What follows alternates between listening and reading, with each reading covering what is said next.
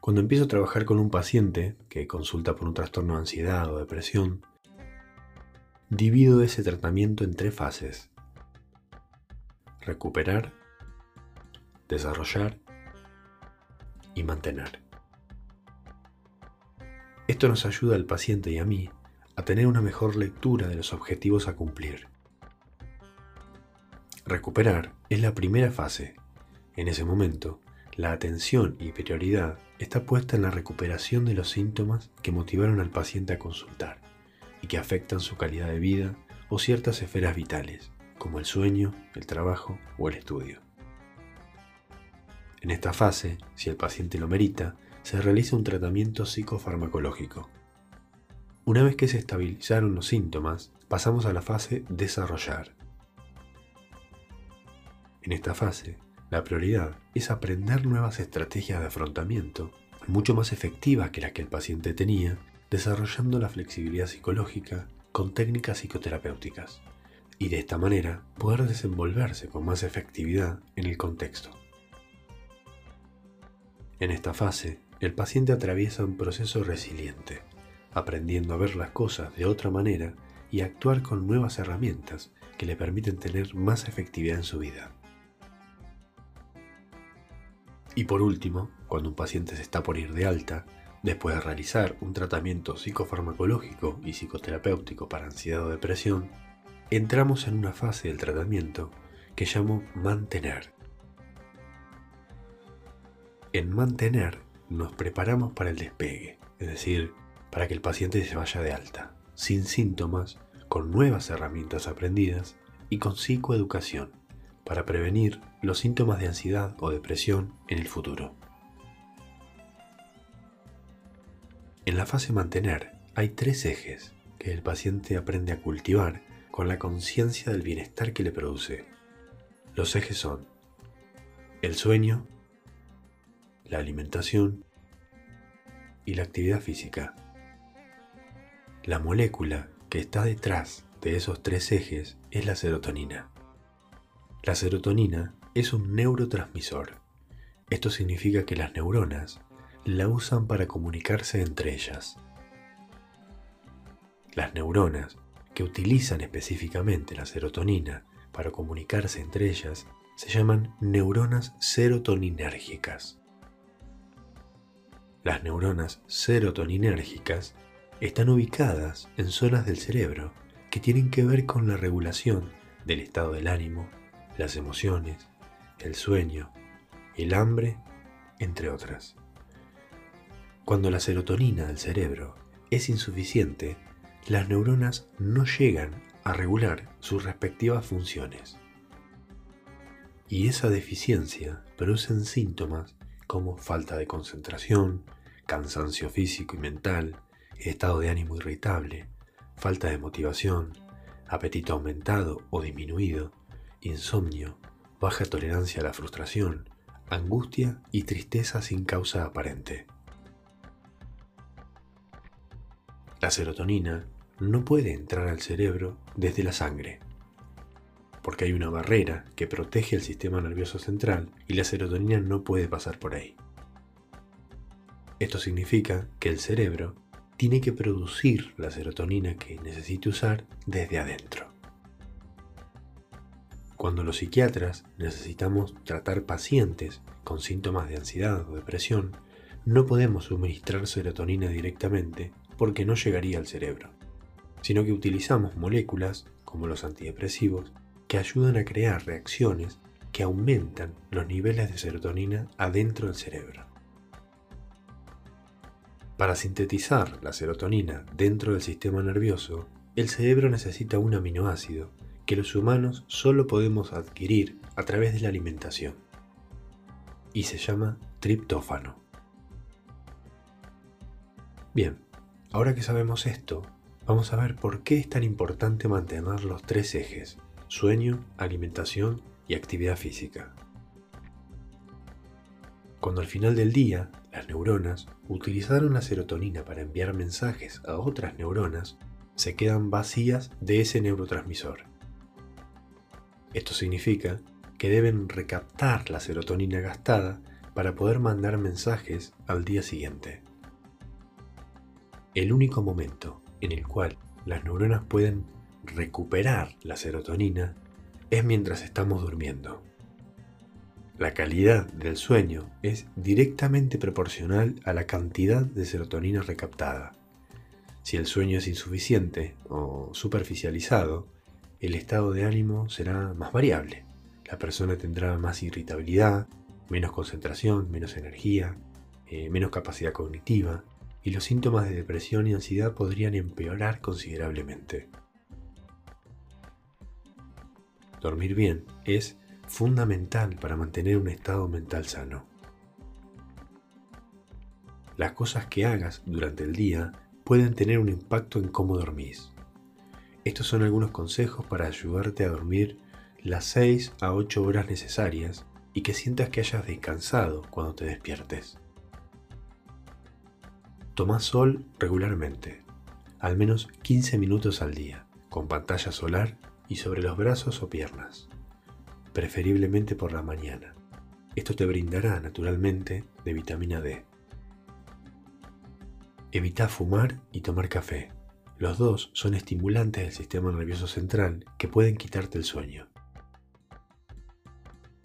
Si tomas alguna medicación, habla con tu médico para consultarle los efectos secundarios relacionados al sueño. Si solés dormir siestas, evita hacerlo en las 6 horas previas a tu hora de dormir. Intenta entrenar a la mañana o a la tarde, evitando hacerlo en las 4 horas previas a tu hora de dormir. Evita cenar pesado y tomar mucho líquido en las horas previas a tu hora de dormir. Las carnes producen activación. Trata de reducir su consumo en las cenas. Relajarte antes de ir a la cama puede ayudarte a conciliar el sueño más rápido. Atenúa las luces al anochecer. Esto le va a indicar a tu cerebro que es la hora de dormir. Relájate antes de ir a la cama. Puedes hacer de la escritura, algún podcast, lectura o música un ritual previo a acostarte. Un baño caliente puede ayudar a relajarte. Asegúrate de tener las condiciones adecuadas para dormir bien en tu habitación. Por ejemplo, intenta evitar los dispositivos electrónicos y otras distracciones en la habitación. Asegúrate que tu habitación esté fresca y oscura. No te recuestes sobre la cama si no estás durmiendo. Si no concilias el sueño después de 20 minutos, levántate y haz algo para relajarte hasta que sientas que estás para dormir. Bueno, hemos visto que el sueño es nuestra fábrica de serotonina. Pero como toda fábrica, necesitamos combustible para que funcione. Y ese combustible es el triptófano, aminoácido que solo podemos adquirir a través de la alimentación. En otras palabras, sin triptófano no hay producción de serotonina. Su carencia conlleva al aumento del riesgo de síntomas de depresión, ansiedad, estrés, falta de concentración, insomnio, tristeza, angustia, irritabilidad y falta de energía. Si existiera, no sé, la dieta de la felicidad, los alimentos con triptófano tendrían que formar parte de ella sí o sí. ¿Cuáles son los alimentos ricos en triptófano? Chocolate. Hablar de estado de ánimo lleva implícito mencionar al chocolate. El azúcar y la manteca de cacao que tiene hace que el cuerpo esté más receptivo a absorber el triptófano. Lácteos como la leche, queso y yogur tienen generosas cantidades de vitamina D y triptófano, los cuales no solo van a promover el sueño, sino que también ayudan a aumentar los niveles de serotonina. Los huevos tienen una muy buena cantidad de triptófano, además de proteínas de alta calidad, vitaminas y minerales. El pollo tiene el honor de atesorar una gran cantidad de triptófano. Si llevas una dieta sin alimentos de origen animal, una de las mejores fuentes vegetales de triptófano son los frutos secos. Nueces, almendras, avellanas, todos son muy ricos en este aminoácido. Los pescados azules, como el salmón o el atún, además de tener una buena fuente de ácidos grasos omega 3 imprescindibles para la salud cardiovascular, contienen cantidades importantes de lisina y triptófano. Una de las frutas con más alto contenido de triptófano es la banana, de modo que comer una a media mañana o para merendar es una buena manera de prevenir el insomnio. El ananá es rico en bromelina, que promueve la producción de serotonina, generando una sensación de vitalidad. Además, ayuda a relajar el sistema nervioso y promueve un estado de ánimo más distendido. Los ajíes picantes contienen capsaicina, es una sustancia que, además de conferirles ese picor característico, tiene efectos analgésicos y antioxidantes, y promueve la síntesis de endorfinas y serotonina. Aunque algunos ingredientes pueden determinar nuestro estado de ánimo, lo hacen a corto plazo. Para cuidar nuestra salud mental de una manera más concluyente, es necesario mantener una dieta equilibrada que contemple todos los grupos alimenticios haciendo un hincapié especial a los citados recién.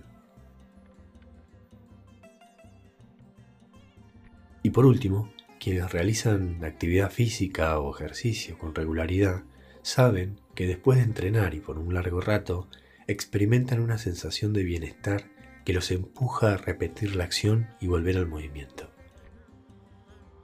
Además de permitirnos sentir alegría, bienestar y tranquilidad, calmar el estrés, la ansiedad e incluso el dolor, el ejercicio nos ayuda a hacer y sentirnos más saludables cada día. De esto son responsables algunos procesos bioquímicos y la liberación de sustancias. Las más conocidas son las endorfinas, la dopamina y la serotonina. Solo necesitas 20 eh, minutos de trote suave para aumentar de forma considerable el nivel de dopamina. La dopamina es otra sustancia que las neuronas usan para comunicarse entre ellas. La dopamina está vinculada a las adicciones. Y aunque no es bueno ser adicto a nada, esta sustancia, que nos permite experimentar una sensación placentera después de hacer ejercicio, crea un vínculo entre dicho sentimiento de placer y la actividad que nos empuja a continuar con la rutina. Dicho de otra manera, nos engancha. La dopamina es considerada como la causante de sensaciones placenteras y de relajación. Además, algo importante, al tener niveles altos de dopamina después de hacer ejercicio, reducimos otras fuentes de placer menos saludables, como la ingesta de dulces, el tabaco u otras drogas. Después de entrenar, el nivel de dopamina baja. Y esto actúa como un estímulo en el cerebro para liberar serotonina, produciendo los efectos positivos que mencionamos hace un rato. Otras sustancias que se liberan al ejercitar son las endorfinas, estas son proteínas pequeñas que funcionan también como mensajeros entre las neuronas. Son producidas en el cerebro y sus efectos producen sensación de bienestar, alegría e incluso euforia. Como vimos recién, en el entrenamiento, el cerebro libera dopamina, endorfinas y serotonina en ciertas zonas. Pero si haces ejercicio con regularidad, la concentración de esas sustancias crece de modo continuo en esas áreas del cerebro. Y los efectos conllevan a un mayor poder de concentración y un aumento de bienestar y satisfacción.